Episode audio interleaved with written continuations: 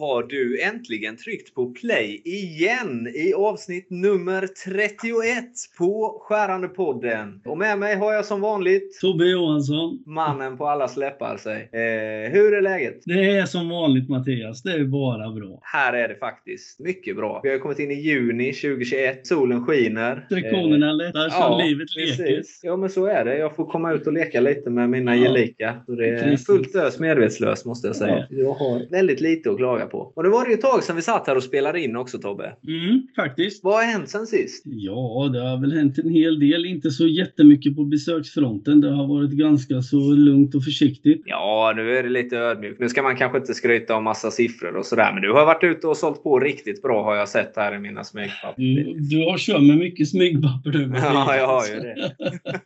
Ja, nej, men det har väl rullat på i ungefär samma ordning som det har varit under lång tid nu när vi har jobbat mycket hemifrån. Hur har läget varit för din del då? Jo, men det har varit action på många håll och kanter faktiskt. Mycket maskinaffärer, mycket leveranssvårigheter dock, måste jag erkänna, på vissa håll. Men vi löser ju det genom att ha en nära dialog med våra kunder. Så det är mycket diskussioner fram och tillbaka när någonting inte kan levereras. Hur kan vi lösa det här problemet istället och så vidare. Och så har vi ju utbildat oss lite i Fusion trehundrasextio, C A D C A M, mm. modelleringsbiten och den. Så, så vi, vi, ja, det finns att göra. Det är fullt ös. Vi är laddade. Amen. Och vi har ju fått in en intressant tittarfråga, höll jag på att säga, men en lyssnarfråga. Mm. Mm. Vi vet ju mycket väl hur det är för våra kunder ibland, att de slåss om jobben och räknar och jämför. Och är det då den som har störst maskin som alltid vinner? Är det den som har haft den största investeringen från början som kommer vinna i slutändan? Det är ju en fråga man kan ställa sig. Kort sagt så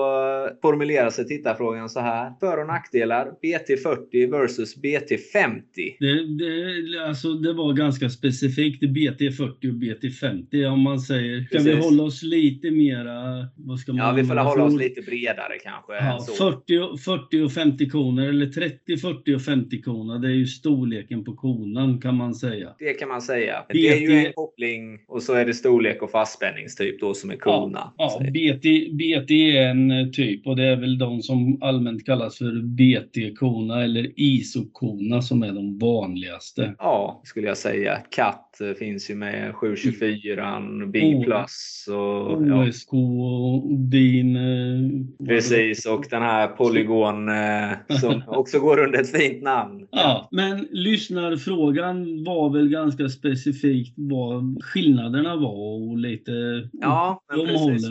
Vad har man för fördelar rent produktivitetsmässigt? Kanske med en mindre kona kontra en stor, nackdelar med en mindre kontra en stor och så. Man får, måste ju ha med helheten i det, och prisbilden är ju alltid väldigt närvarande. Den flåsar oss i nacken, den är relevant, kan man säga. Det går inte att komma ifrån det. Så vi får ju nämna det att ju större kona, desto mer investerar du helt enkelt. Så kan man ju ja, säga. Absolut, absolut. Och sen, sen kan det ju såklart skilja med rätt många nollor och rätt få nollor också, beroende på andra eh, grejer. Precisionsförmågor, eh, smidighet med digitaliseringen och allt sånt där med ju så. Och lite grann för att enkelt svara på en sån här fråga, så är det väl, det blir precis som vanligt när vi sitter här och diskuterar. Ja. Nej, men vi hamnar ju alltid i samma svar egentligen. Vad är det man ska göra? Det är det som avgör vilken kona man bör välja. Det finns ju alltid det här vad man bör göra och vad man faktiskt gör i slutändan. Mm.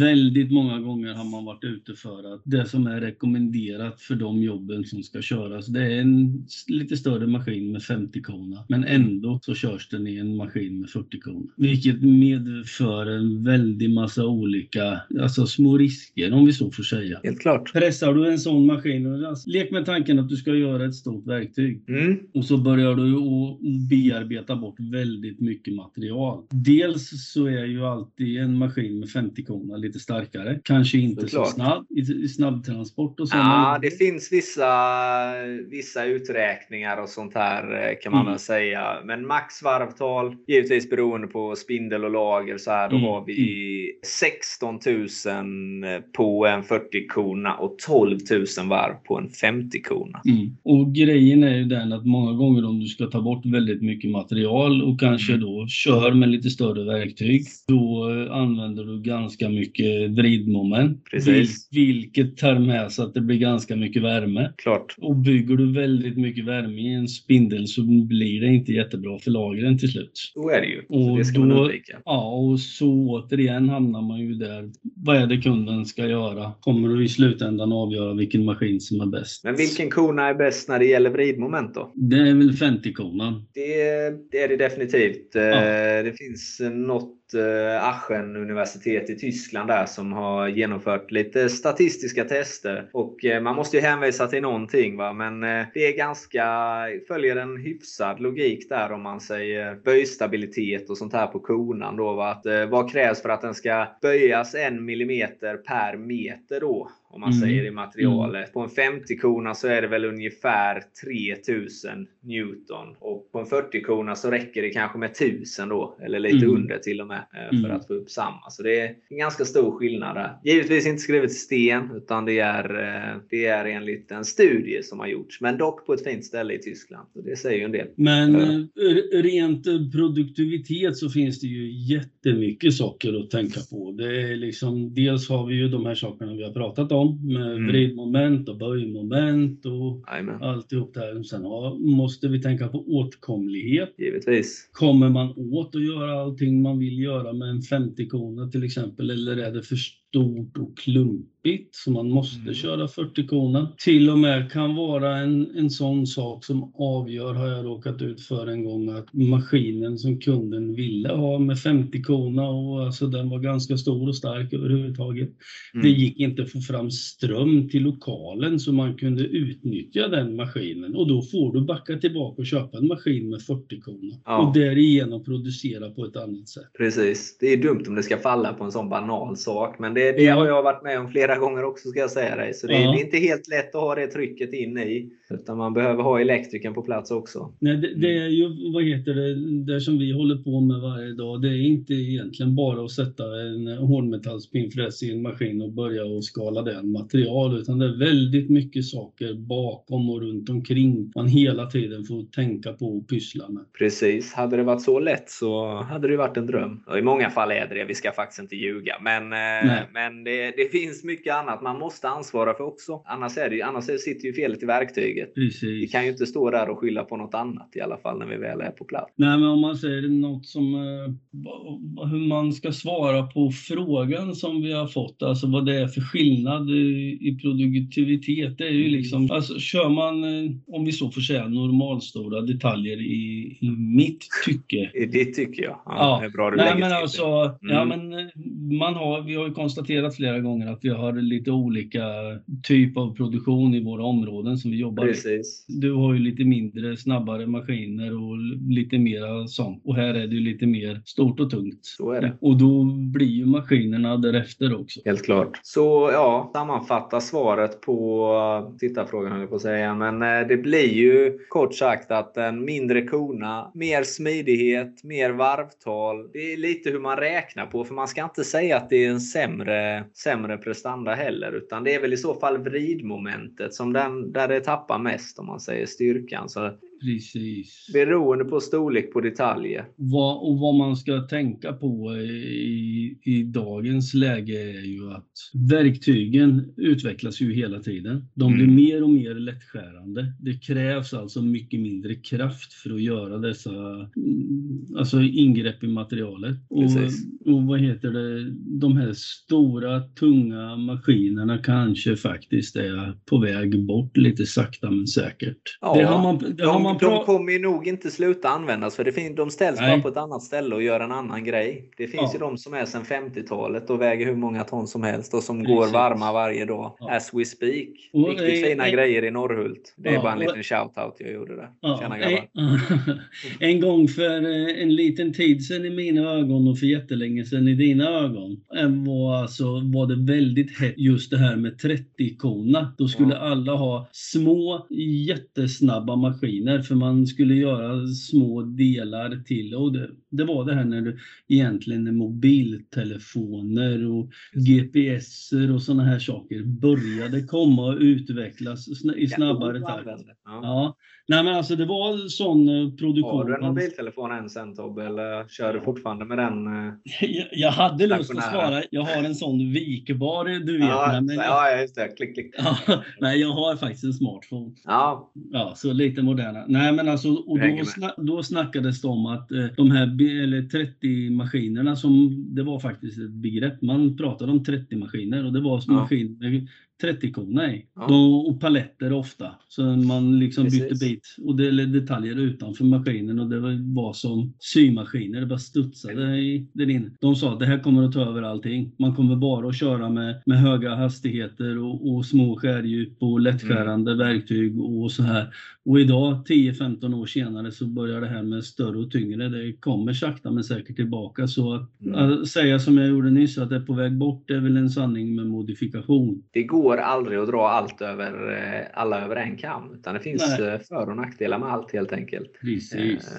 Men när du var ung då, på trettiotalet höll jag på att säga nu när vi snackar trettio-korna, men vad fanns innan trettio-korna? Vad var det då som alla körde med, eftersom man bytte upp sig till en trettio-korna då, liksom, om man säger? Vad var populärt då? Innan, innan man alltså, hade de här möjligheterna till... Jag skulle väl bara på ren hävd och egen erfarenhet vilja säga att den absolut vanligaste storleken, det är väl faktiskt fyrtio-korna. Mm. Sen kan det garanterat skilja sig från område till område, men överlag är nog fyrtio-kornan den mest vanligt förekommande i maskinen. Jajamän, det skrev jag under på. Oavsett typ av kona, för det finns ju, det är som vi var inne på, det är I S O, det är B T och det finns den här D I N tjugo åttio som sitter i gamla... Ja, alltså, precis. De, de var lite... Ja, exakt. Det är ju lite annorlunda kona, om vi så säger. Men det finns ju fortfarande absolut inget svårt. Det var ju för att allting skulle bli smidigare, mindre. Det skulle liksom... Till och med så att det skulle kosta mindre att tillverka maskinerna. Ja, men, maskinen, ja, men det är ju så. Det den blir, tänks på i alla led samtidigt. Det blir en maskin med en trettio-kona. Den behöver ju inte ha samma um, tyngd i foten, om man så säger, om vi pratar om en fräs nu. Nej.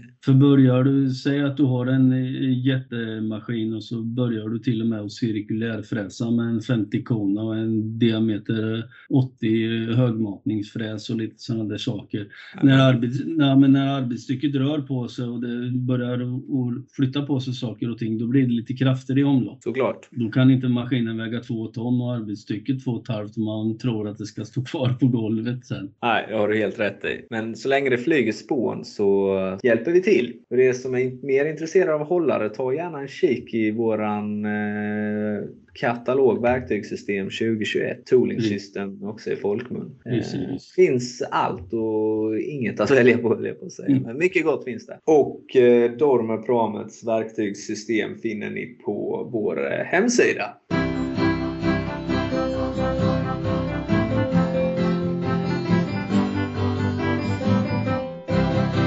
Du, Tobbe? Ja. Jag kommer att tänka lite på nu när vi snackar koner och hållande och så här liksom.